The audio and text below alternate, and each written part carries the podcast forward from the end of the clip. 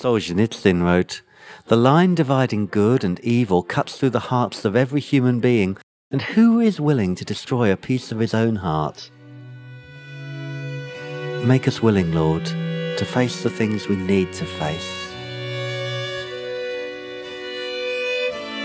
Help us to overcome evil not just by avoiding infringing specific laws, but by being diligent in seeking you. May no pressures from within or without blunt our zeal for you. Lord, deliver us from evil.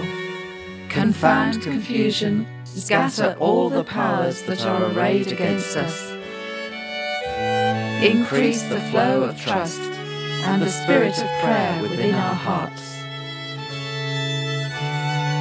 No weapon forged against you will prevail, and you will refute every tongue that accuses you. This is the heritage of the servants of the Lord, and this is their vindication from me, declares the Lord. We pray for those whose days are spent in close proximity to scheming people and corrupt and evil systems. Remind and reassure them that their present condition will not last forever, that you'll find a way to break the chains that bind them and set them free again.